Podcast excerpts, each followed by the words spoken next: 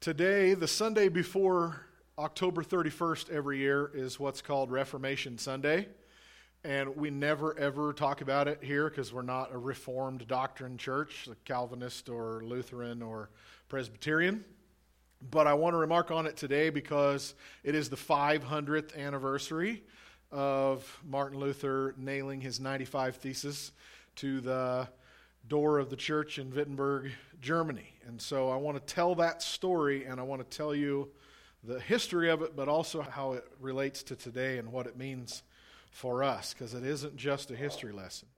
It is important that you know what happened and who our forefathers and mothers are in the church, but, but it's also very relevant to today. So we're going to start with this man named Martin Luther, who was a Catholic monk. He was walking home one night in a thunderstorm and lightning struck real close to him.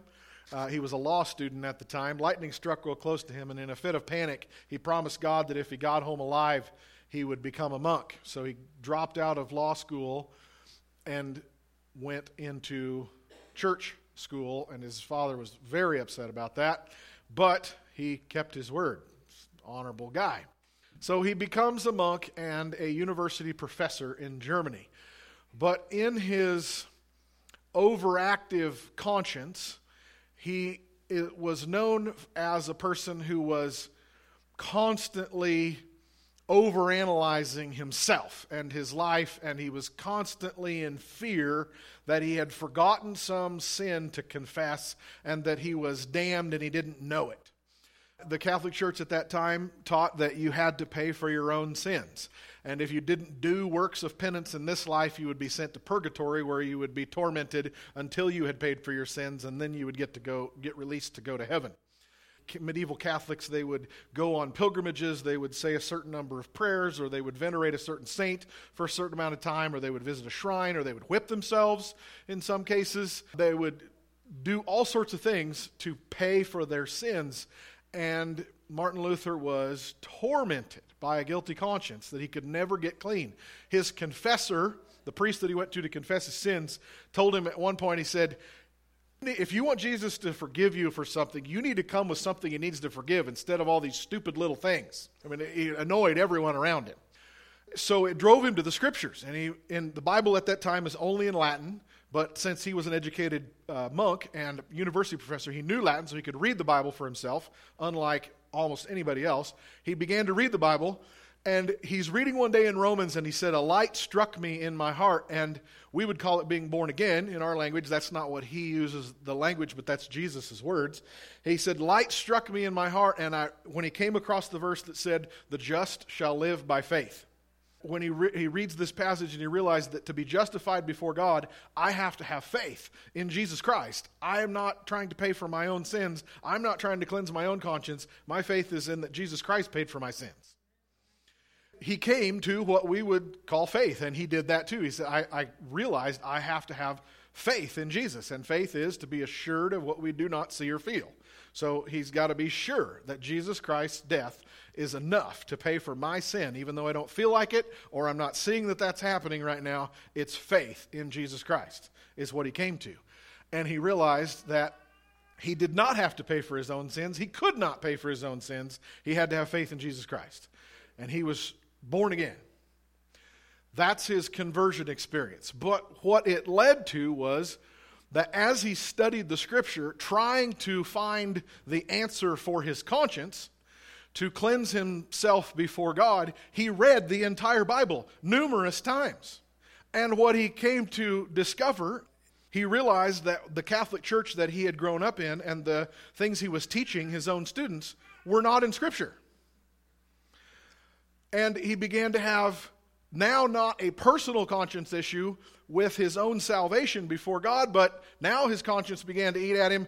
I am teaching things the church taught me, but they're not in the Bible there were several things that he came to understand that the Catholic Church of the 1400s and the 1500s was totally not in Scripture, things that they were doing that were extraneous. And one of the things that he had a beef with was that the church sold indulgences. They were pieces of paper that were basically get out of jail free cards you could buy an indulgence for money and it said, Your sins are forgiven. And I don't know if they were supposed to present this to St. Peter when they met him at the gates, or I have no idea. But an indulgence was a paper you could purchase your forgiveness of sins. And the Pope just conferred forgiveness upon you. And the church made a lot of money getting people to buy their salvation. The church was fantastically rich, and the peasants that were being hoodwinked were very poor, and sometimes they were giving their life savings thinking they were being saved from hell. And Martin Luther reads scripture and he realizes salvation is in faith only in Jesus Christ, and he realizes this is completely nowhere in scripture. The church is lying to people. And it really began to eat on his conscience. He'd never had thought anything of it before. But now that he's read the scripture for himself and he realizes that this is not right, it begins to eat on him. And he's like, uh, we have to do something about this. So, as he reads scripture, he realizes that the church is selling salvation. Not only were people able to buy an indulgence for their own sin, you could buy an indulgence for a dead relative or friend that had already died. And you could pay to get them out of purgatory.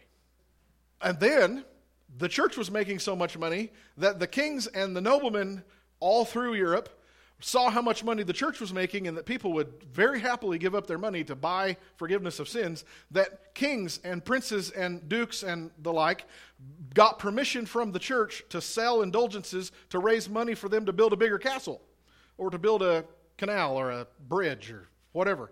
They were taxing people, preying on their fear of hell to get their money so that the rich could live richer. And Martin Luther realized this is a huge problem. Other things that he saw going on in his world that was totally run by the Catholic Church, because that's the only kind of Christianity there was. This is 1,500 years after Jesus, 500 years ago from us. So you know, it may seem like 500 years ago is a long time, but you know, he's closer to us than he is Jesus by a long shot. He saw that every individual Christian is a saint. There is no such thing as sainthood the Pope cannot forgive sin, and the Pope cannot make people saints.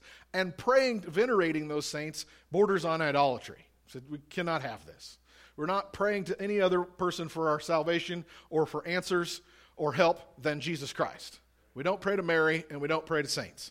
He also had an issue with other doctrines that really don't matter, but it mattered a big deal to them at the time was whether when we take communion, whether the bread and the wine actually become the physical flesh and blood of Jesus or whether it's symbolic by faith. And there was issues with that. There was just he just noticed as he read scripture and his heart is born again, he notices that the church that he is a part of, he's a cog in the wheels and system here is that the church is just generally corrupt. The mixture of government and Catholic Church was so tight that it's hard to tell where one ended and the other began because all the kings were Catholic and the Pope had more governmental authority than most governments. He realizes the whole thing is generally corrupt, the whole thing is wickedly wealthy, and they're earning their money off the backs of the peasants, preying on their fear of hell. There was gross nepotism. If you're not familiar with that word, it means giving positions to friends and family who that they're not qualified for popes would appoint their brothers or their friends into cardinal positions, and these men were not necessarily godly at all. There was also simony. If you're not familiar with that word, simony is selling church office positions. The popes would sell cardinal positions and priest positions to the highest bidder. And come, the name simony comes from the man Simon in the book of Acts who tried to buy the Holy Spirit from Peter. And so it's called simony. There was just general distrust. The pope at the time, his name was Leo X. By the standards of the day, he's a generally good guy. Yeah, no, actually, he had some integrity. He was a halfway godly guy. But the man, the man who was two popes before him during uh, Martin Luther's lifetime, you know, there's supposed to be this celibate priest, and he had at least six kids by six different women, and possibly quite a few more in secret. I mean, just the whole thing was a cesspool, a swamp. It was just a mess. And Martin Luther, as he reads Scripture, he sees how far his church and the system that had been created over 1,500 years, how far that had gotten from the Gospels and the book of Acts. And so, 500 years ago today, he is working on a piece of paper writing out what is called the 95 Thesis. And he writes out these 95 doctrinal statements that he wants to debate. He is a university professor and he wants to have a debate. And it was nothing revolutionary, it was nothing rebellious. People did this all the time. They would write up a debate topic on the university campus and they would put it in a public place. In his case, he nails it to the church door and he says, This is what I believe and I will debate anybody at such and such time and place who wants to come and debate me. It was done all the time. It wasn't revolutionary. He wasn't fighting the Catholic Church. He didn't mean to break away. Uh, there had been lots of other reformers before. John Wycliffe was 100 years before this in England. He had tried to get the Bible translated into English so that everybody could read the Bible for themselves. The church didn't like that idea at all. They wanted to be able, the priest to be able to tell people, you know, what the church wanted him to say rather than what Scripture uh, he was in prison for a time. John Huss was burned at the stake. Uh, Peter Waldo, I believe, was beheaded or burned at the stake. There were people who had tried to reform, but they had, they had never had any intention of creating a different and new brand of Christianity. It was impossible to even imagine that. If you're a Christian, you're a Christian. But he just says the system is broken. We need to fix it. We need to address these issues. We need to have these debates. So his, what he did was nothing new, and it wasn't rebellious. It was just, we need to fix these problems. We got big problems. The 95 Theses are 95 statements, mostly just one sentence statements that he's, he's lining out his beliefs. And number one issue he wants to address is the Pope cannot forgive sin. The church is selling forgiveness of sin, and he spends quite a bit of time on the fact that you are setting up people to be damned because they're putting their faith in the indulgence instead of Jesus Christ. They're putting their faith in the word of the Pope, they're forgiven rather than going to Jesus Christ. So most of the 95 Theses are about that, about indulgences being sold. But there's also uh, some discussion of justification by faith in Jesus, the veneration of saints. He said all individual believers are saints, there are no special saints. Uh, who become so after they die and they can somehow answer our prayers in a way that Jesus can't. He also addresses several other issues like what's called transubstantiation, the doctrine that when you put the bread and the wine in your mouth, it becomes the blood and body of Jesus. And there was debate about that, but that wasn't new either.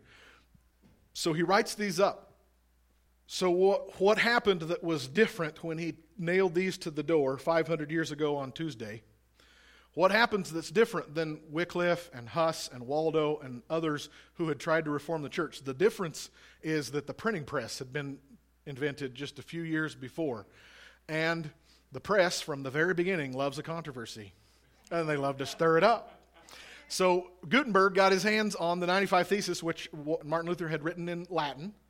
And he, they translated it to German and they print it and send it all over Germany. And within two to four weeks, of the 95 Thesis, most of the Germans who could read had read it, and everybody who couldn't, there was only 6% literacy at the time, everybody had had it read to them. And all these German Catholics read Martin Luther's ideas about the corruption and the financial lavish lives of the priests and the cardinals and the pope, and they're living off the backs of the peasants, and, and that the pope can't forgive sin. That's not in the Bible. And they'd never heard any of that before.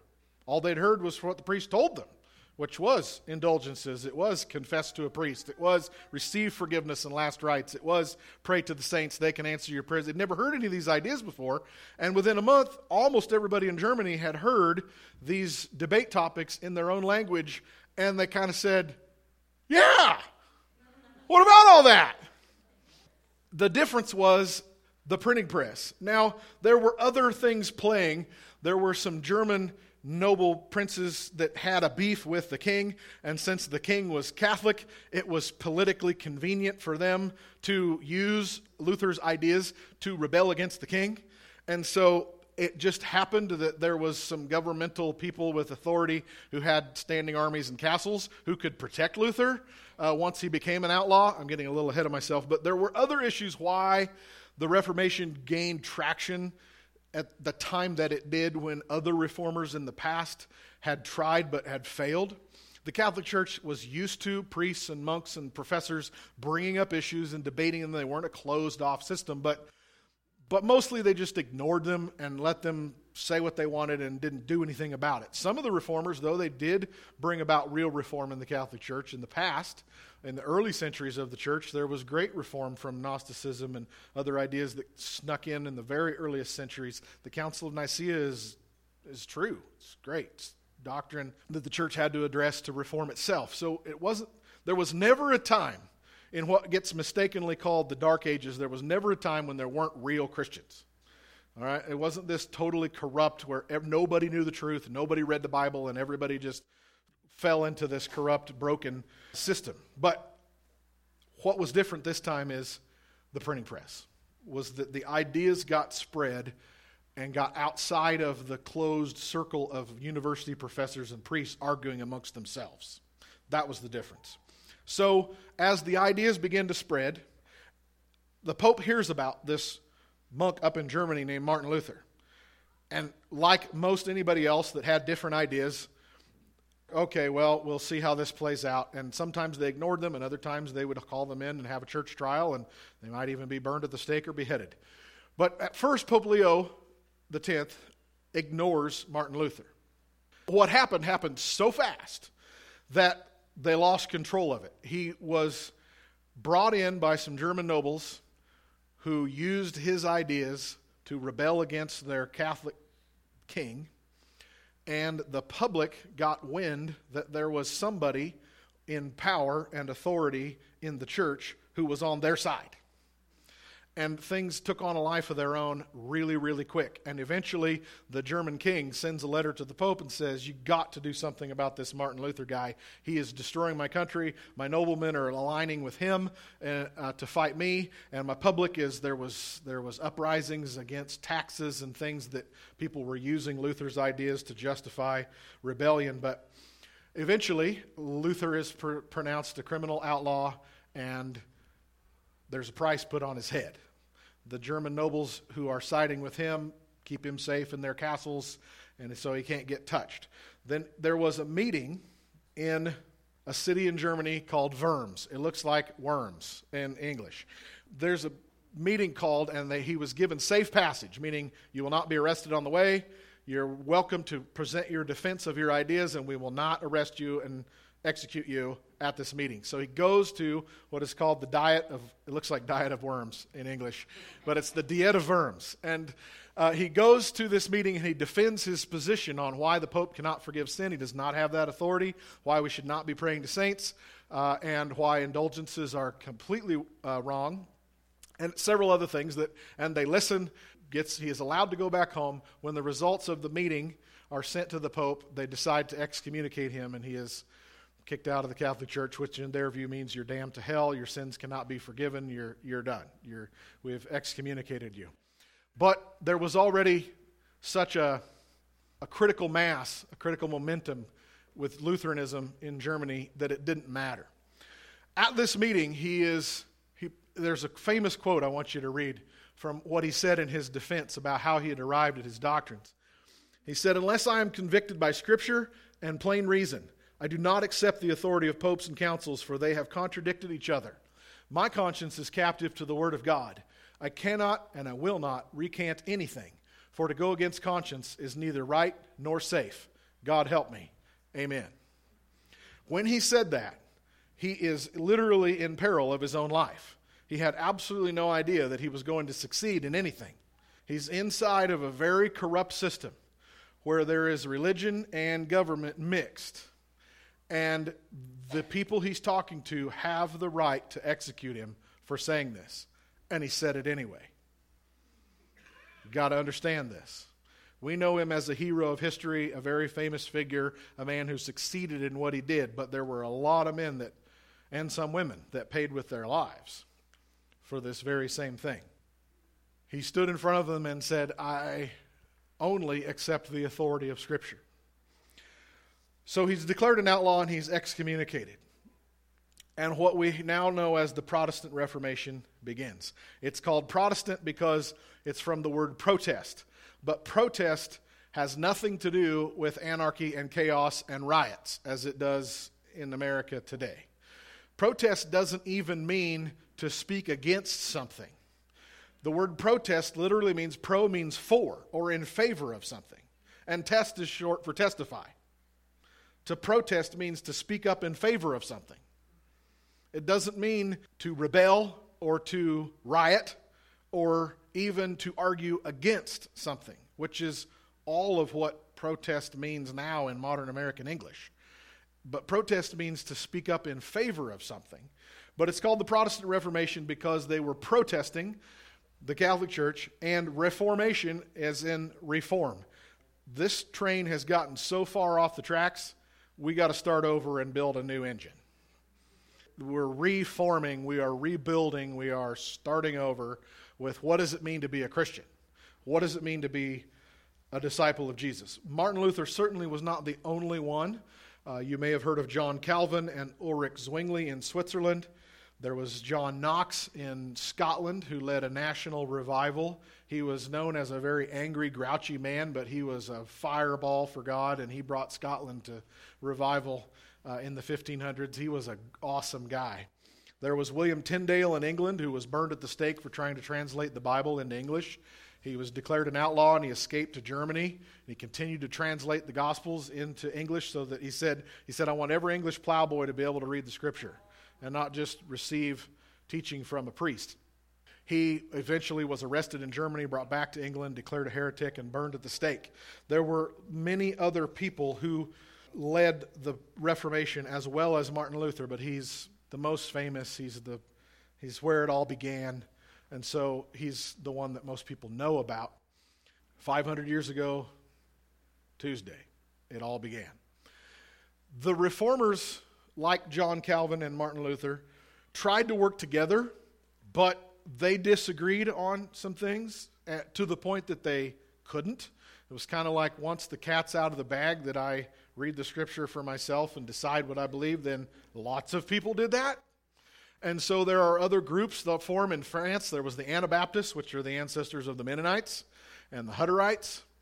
Uh, the Anabaptists were treated terrible by the Lutherans and the Calvinists uh, and the Catholics. They were, they were treated horrible. There was uh, the Moravians in Eastern Europe. Uh, they're an awesome group, uh, fantastic group of people that you need to look up and read about. There was the Anglican Revolution and Reformation in England, but that was more about King Henry VIII and his sins than it was about uh, reforming any church into righteousness. And so the Puritans came in, and in less than 100 years, and uh, 50 years from Luther, the Puritans are working in England. They're cast out, and they come to North America as the Pilgrims for religious freedom. So all of this directly relates, and one event leads to another, and there was quite a few different groups, even in these groups that disagreed on specific doctrines to the point that there were actual battles between the Lutherans and the Calvinists and the Catholics and the Lutherans, and there was bloodshed on both sides, in both directions. People were not afraid to die for what they believed. It was, it kind of sh- makes us shake our head by, um, in our culture today, but, but there is, it's just amazing. But even though they dif- disagreed profoundly on some issues, there are three foundational doctrines that come out of the Protestant Reformation that are really important. And number one is that justification by faith alone not works of penance, that we cannot pay for our sin. We are saved by Jesus Christ alone, and not only can we not be good enough to pay back our sin, to try to, do, to earn our salvation is a sin. To try to pay God back is an insult to Jesus. Jesus, I realize that you died for me and you took the penalty for my sin, but not all of it. I have to do a little bit of something no, we have to obey Jesus Christ, but we do not pay Jesus Christ. Hello? Okay, justification by faith alone is something that, that was created, the idea of the doctrine was created. Of course, it's in Scripture, but it was lost real early in church history, and it was reformed in the Protestant Reformation 500 years ago. Another one is sola scriptura. You've never heard that term from me before, but sola scriptura is Latin that means only Scripture that the Scripture is the only authority there is. No one else may forgive sin, no one else may define truth, the Bible alone. A quote from Luther at his trial The true rule is this God's word shall establish articles of faith, and no one else. Not even an angel can do so. The doctrine of Scripture alone is the authority, comes out of the Protestant Reformation, and eventually what is created is what we would call freedom of religion or the freedom of conscience. That each individual person not only is saved individually by faith in Jesus, but I have the right to follow my conscience, to obey God, and to worship Him as I see it in Scripture. Hello? In the Constitution, that's called the freedom of religion. It's number one on the list in our Bill of Rights. The Catholic Church, in response to this, had what is known as the Counter Reformation. The Jesuits were formed to fight the Protestants. There were people in the Catholic Church who responded against the Protestants by becoming more Catholic. We're going to be uber Catholics. The Jesuits, there are other orders of monasteries like the Dominicans and the Franciscans, but the Jesuits are the ones that were formed during the Protestant Reformation in what is called the Counter Reformation, and they are the ones that performed the Spanish Inquisition, trying to root out Protestants and Jews from Spain, which was a Catholic stronghold at the time. The Jesuits uh, came with the French to North America. They converted people to Catholicism, but mostly at the point of the sword. Uh, they, they, were, they were the uber Catholics. There were wars between Catholics and Protestants, between Protestants and each other, between Catholic kings that thought each one was not Protestant or Catholic enough. I mean, things went nuts for a while. By the hundreds and even thousands, there were monks and nuns that had taken a vow of poverty and chastity to try to earn their salvation. And when they hear Luther's ideas and they find out that's not in Scripture, well, why am I being living in poverty and celibacy? And so, by the thousands, monks quit and just walked out of the monastery. Nuns ran away from the nunneries. Like, well, why are we doing this for? if it's not going to earn us any points with God, I'll go be married. So, by the thousands, monks and nuns quit. And uh, I don't know if you can use that word. They walked off the job. I don't know how you even call that.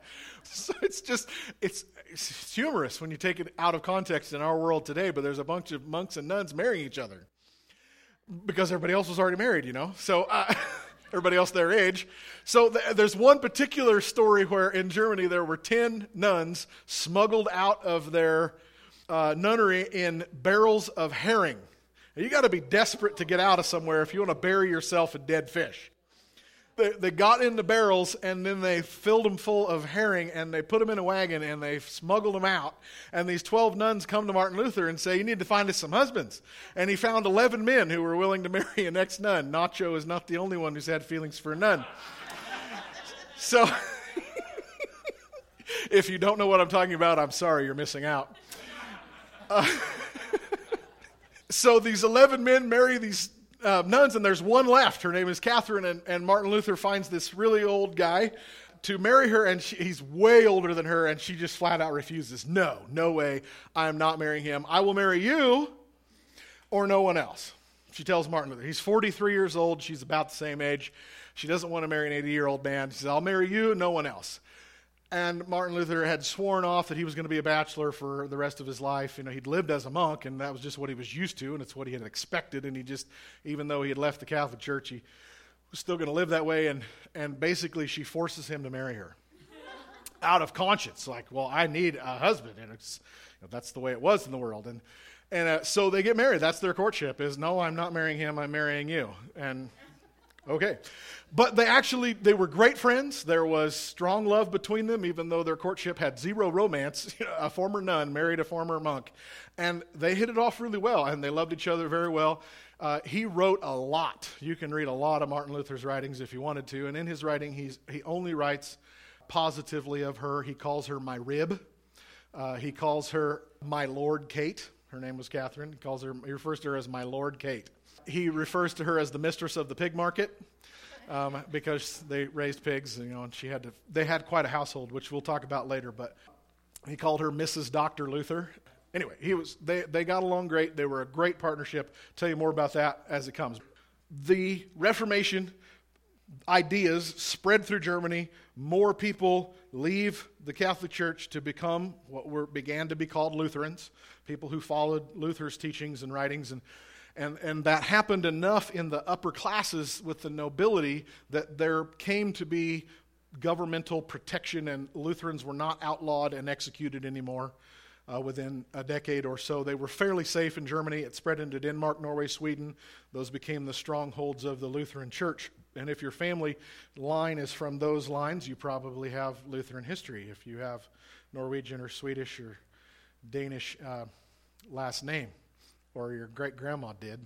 In those countries, German uh, Lutherans were protected, and, and in England, you, you know, they switched back and forth several times, but Anglican and Catholic, and in France there was the Anabaptists, but they were the Catholics tried hard to kill them off. But there was all these different groups, and eventually, over years and years, decades and centuries, uh, we arrive at the world we have today. There are things that we enjoy and think are normal and take for granted. Just this is the way it is, and this is the right way it is. That no one thought before the Reformation. There, what we are living in in what we would call civilization and even the rule of law, even American government, is the direct descendant, the fruit of the Protestant Reformation. I want to go through this list here things that we just take for granted that did not happen before the Reformation and they happened because of the Reformation. And number one of them is that you can read your Bible. Vernacular means your native language. The, the fact that we have Bibles in every language, almost now, we're just about getting done, every language in the world is a Protestant idea because Luther said we cannot come to faith on forgiveness of sin through a priest. We have to know Jesus Christ individually and personally. And if that's going to happen, then everybody needs to be able to read the gospel for themselves and come to their own individual personal faith and not just repeat what was told to them by the priest or the preacher. Read your Bibles. So, Luther worked on translating the Bible into German. I told you about Tyndale trying to translate it in English. There were people that translated it into Slovenian and Russian, and all these reformers translating the Bible as quickly as possible to get it in people's hands. But then they had another problem is that nobody could read because there was no education system. There was zero public education system. Since the beginning of history, only the very richest people could hire a teacher for their sons almost never for their daughters, but for their sons. Of the very richest people, we would hire somebody like Socrates or Aristotle to teach my son, and then he would go on to either work in government and law or the church. Those were the only educated people there were. Everybody else worked on the farm or the mine from the time they were a littlest kid. And they did not know how to read. And Luther realizes that we have to have public education to teach everyone to read so that they can read the Bible. That is the purpose of public education. He went to the German nobles and he said, You need to pay out of the taxes these peasants are paying, you need to pay for education for every kid so that they can read their Bible. That's the point of public education. It has been totally hijacked and so secularized and ruined by the people of the world, but the public education system was to educate people so that they could know God. That was the root of it. That was the very foundation of everything. Congregational worship, music that we enjoy in the church, even still today, from the old hymns to K-Love today, all Christian music is thanks to Catherine Luther. Because in the days before the Protestant Reformation, no one sang in church. There were no songs other than what the priest sang himself. The priest faced away from the congregation, worshiped toward the, the Eucharist or the Mass. He said all the prayers, he sang the music, he read whatever scripture and said whatever he's going to say, and the people just sat there and did nothing. And then when it was time, they got up and they received the bread. They ate the bread. They didn't even get to drink the wine during communion. Only the priest did that. Catherine tells Martin, you know what? In our worship, if we're going to say that everyone should know Jesus and everyone should have individual faith, then everyone should individually together be worshiping God we need to come up with some songs. And Luther wrote lots of hymns. In English, probably the only one you've ever heard of is A Mighty Fortress is Our God, which is still sung in Lutheran churches today and, and churches that sing old hymns. I doubt if we've ever sung it here. It might have happened once.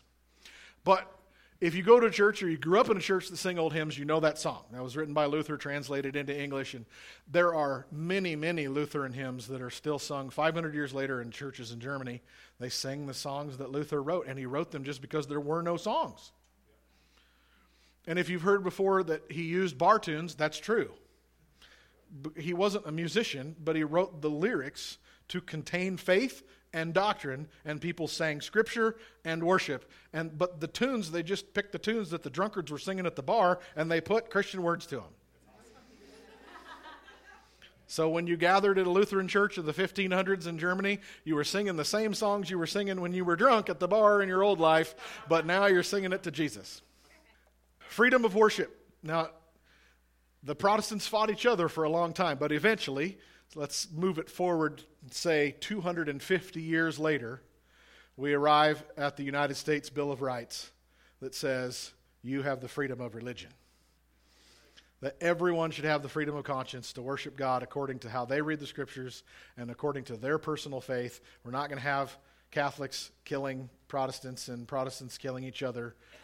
It didn't happen right at the beginning, but it is absolutely, it is a direct result of the Protestant Reformation, is American freedom of religion and we were the only place in the world that had it for at least 100 years. And eventually, everybody else catches on. And it's still not, not everybody, half of the world or more maybe, probably doesn't have freedom of religion at all. But that idea that we take for granted in America is absolutely birthed in the Protestant Reformation.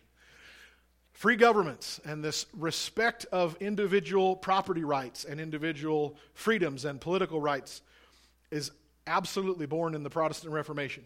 Before this, the Catholic Church and the government were one, and if you rebelled against one, you were rebelling against the other, and everybody used their authority to make sure that the serfs served their worked for the betterment of their Lord and the church, and that was it. And eventually, not in the 1500s, not in the 1600s, but eventually, over time, especially in England and then leading into America, eventually the Protestant ideas, it takes generations for people to realize the, the actual logical conclusions of what they believe, and they begin to believe, okay, if, if we believe that, that I have the right to worship the way I want, and if I and if I have value before God in a way that a saint or a priest has no more or less value, and the king, uh, then I should people should have political rights. Should have a right to an attorney. They should have a right to their own, keep their own property. They should have a right to freedom of speech.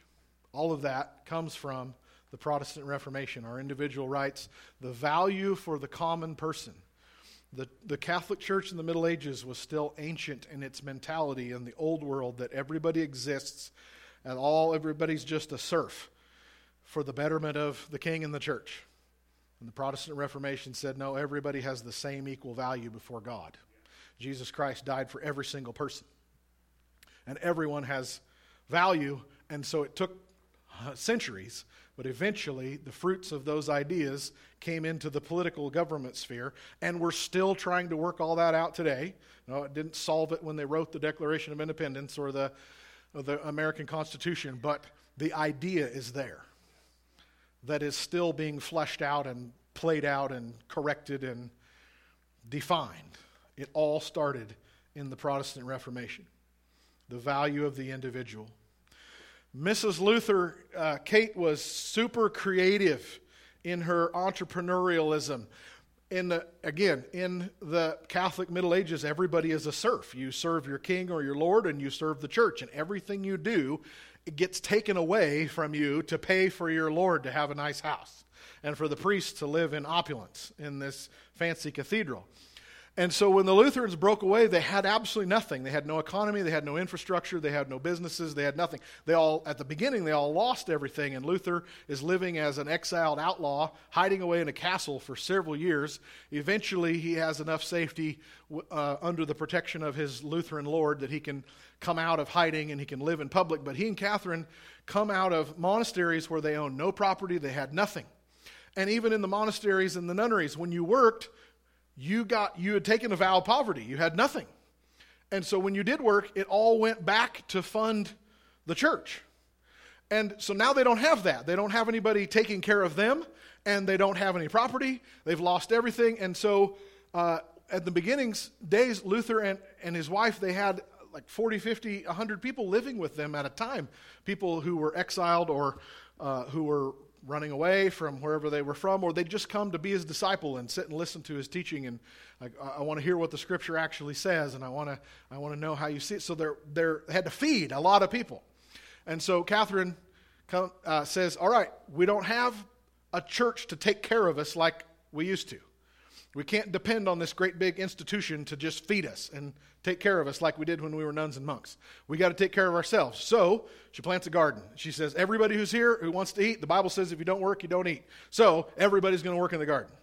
And so everybody worked and they grew their own food and they grew so much they had enough to sell and they got some money. They reinvested that in more property and they planted bigger fields and they reinvested that. And eventually she saw the value of Again, the value of the individual, the Protestant value for individual faith and individual value before God, she began to realize we're doing the same thing that the Catholic Church is doing. We're all working together and making everybody just put it back in the pot.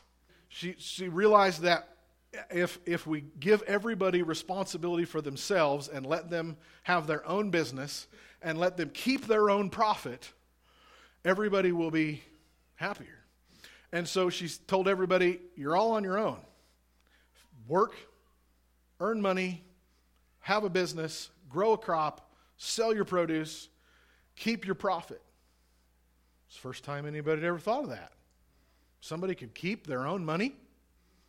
I mean, it's like just basic thought to us, but it was a revolutionary thought that somebody, the church couldn't just take everybody's money like, no, they exist to grow food for us. They make money so that we can build bigger, fancier churches. And the kings and nobles like, no, of course they don't they don't need anything. They got food, they can they're alive. No, their money is mine. But it was the Luthers who realized what we would now call free enterprise, profit motive, that's, that your work matters to God and to yourself. And you should be able to keep your own money that you earn. Not that there shouldn't be taxes in the real sense, but that you're, you don't work for somebody else just to make sure that they live in luxury. You work and you get to keep your own money. And so free enterprise was not necessarily a term they would ever have used, but what we call the Protestant work ethic absolutely came out of the Protestant Reformation.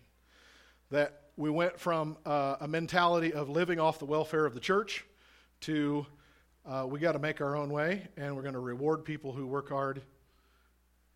They get to keep their own paycheck. Of course, there weren't paychecks, but that system is absolutely a Protestant invention of the time. And lastly, is evangelical missions, what we would now call a missionary Bible translation work, came out of the Protestant Reformation. The Catholics sent out priests as missionaries, but they did it along with an army. You know, when the Spaniards came to Central and South America, the, they made the native people convert to Catholicism or die. That isn't conversion. Hello?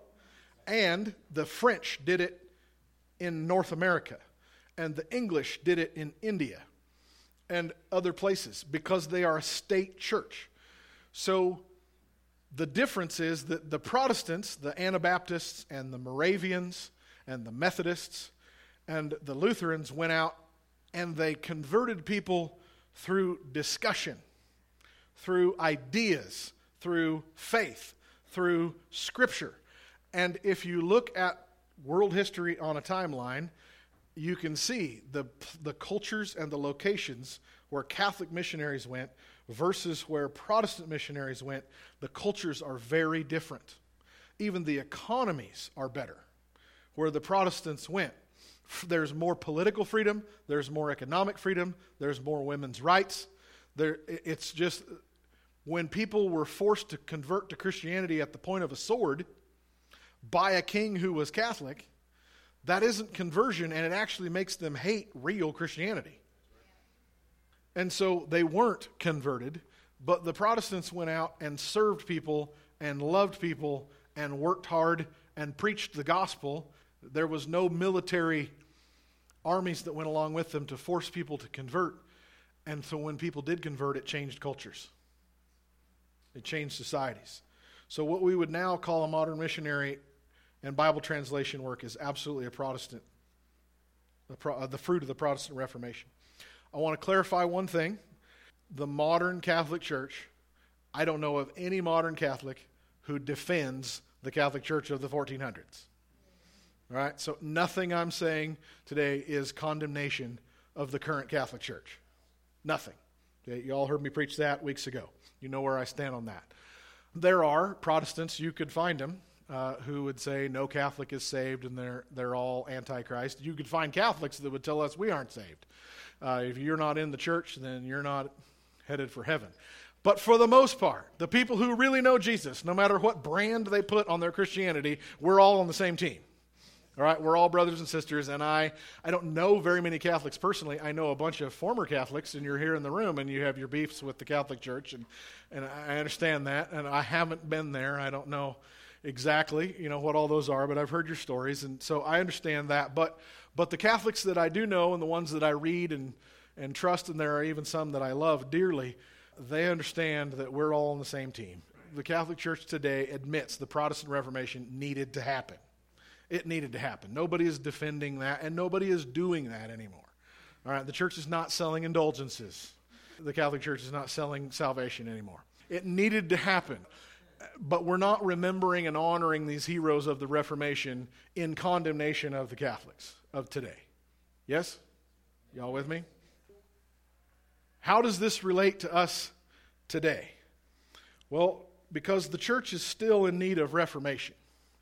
Martin Luther and the others in their day had to fight a corrupt system where a false Christianity had allied itself with the government and was forcing immorality and lawless godlessness on people. We are in that system today. We think that we've got God all figured out and that our Christianity is good, but in Revelation 3, Jesus tells the Laodicean church, You have a reputation for being alive, but I know you are dead. We're actually living in one of the darkest times in church history. And when we meet Jesus and we see the timeline of history, we're going to see that, that we live in a time when there is an alliance between false Christians and the government forcing immorality on people. And somebody's got to have the guts to stand up and say, This is not Scripture. This is not true. This is not what God said. And I tell you that they were selling salvation and you all that didn't know about that are like, oh, they did that? I'm telling here to tell you today, we are still selling indulgences. The church still sells indulgences. Martin Luther, in his 95 Thesis, says to the Pope, when you sell salvation, you are damning people because their faith is in the piece of paper that they bought because they don't know any different. But they're on their way to hell because their faith is not in Jesus Christ. And now, today, we've got millions of Christians going out and telling people in the world, you don't need to be afraid of hell. There is no sin. God loves everybody. Jesus is your best friend. And they're on their way to hell. And we're selling indulgences. Don't ever tell anybody they don't need to worry about hell. That is the worst lie you could tell somebody who is not saved. You must come to Jesus Christ or else. And we've got so called Christians going out to the world and apologizing for real Christians preaching the truth, telling them that that's not the gospel. It's selling indulgences, it is giving people false security that God loves them and that they're okay when they're not. God does love them, but that's not the truth that they're okay. We're in need of serious reformation. When Martin Luther is agonizing in his conscience, trying to find peace and salvation, what's different from him and everybody else around him is that he feared God. He's got the fear of God in his heart. And when he finally found faith and the truth of Scripture, what we call the Protestant Reformation was a revival. It was a revival of the fear of God. We have to know the truth and we have to follow God in truth, and everything else out there that's called Christianity is a lie. And we're in the same boat today. I gave you the Nashville statement five, six weeks ago. It's just a basic Christianity 101 definition of sexual purity and sexual sin, and what the Bible teaches and what Christianity has believed for 2,000 years and what we have always taught. This is an article by a lady named Rosaria Butterfield who signed that document. She is a former lesbian, a professor at Syracuse University who was living as a lesbian. Our Lutheran pastor and his wife invited her to their house for dinner, and she said, I went. I was ready to fight. I was going to fight them. They didn't fight me, they loved me. We were friends. We hit it off. I expected them to condemn me and judge me, and they didn't. So they invited me back. So I went back. And they invited me back again, and I went back. And we became friends. But they told me the gospel. They told me what the Bible said. And I was intrigued. I was interested. I was attracted to Jesus. I began to read the Bible myself. And I saw in there that I needed Jesus Christ. So she got born again. She got saved. Living as a lesbian, she accepts Jesus Christ as her Lord. And immediately she begins to realize, I'm not obeying him. So 20 years ago, she left her lesbian life and rejected all of that. And she wrote this about why she signed the Nashville Statement, the document that defines basics of what the Bible says about sexual sin and sexual purity. This is the best re- uh, article I've ever read on sin and repentance. It is fantastic. Please, please read this.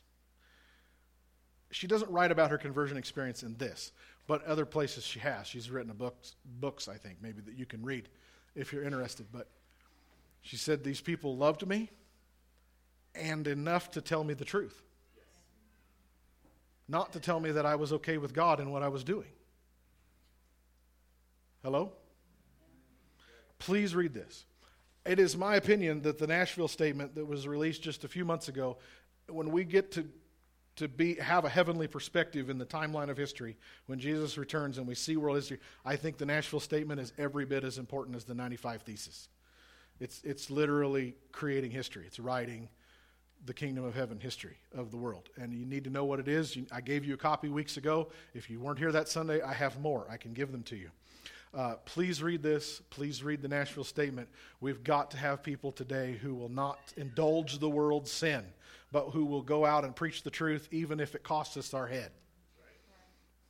Because there is a corrupt system of false Christianity and the government that's forcing sin on people and telling them they're okay. Not only approving it, but forcing it. And it's not all right. We've got to love people enough to speak the truth. This is not just a history lesson. The more things change, the more they stay the same, huh? Yeah. Do not indulge people's sin. They've got to know the true Word of God. That's what the heart of the Reformation is. And we're still living it today. And we still need it today. Amen. Lord, we bless you and praise you. We ask for your truth and your boldness to live in our day what our forefathers and our foremothers had to live in their day. Thank you for their example and the story of their faith and of your faithfulness to them, Lord. Some that lost their heads and were burned at the stake, and others that succeeded in what they were doing, Lord. You gave the fruit as you saw fit. Give us the boldness and truth and love to do in kindness what we need to do, Lord.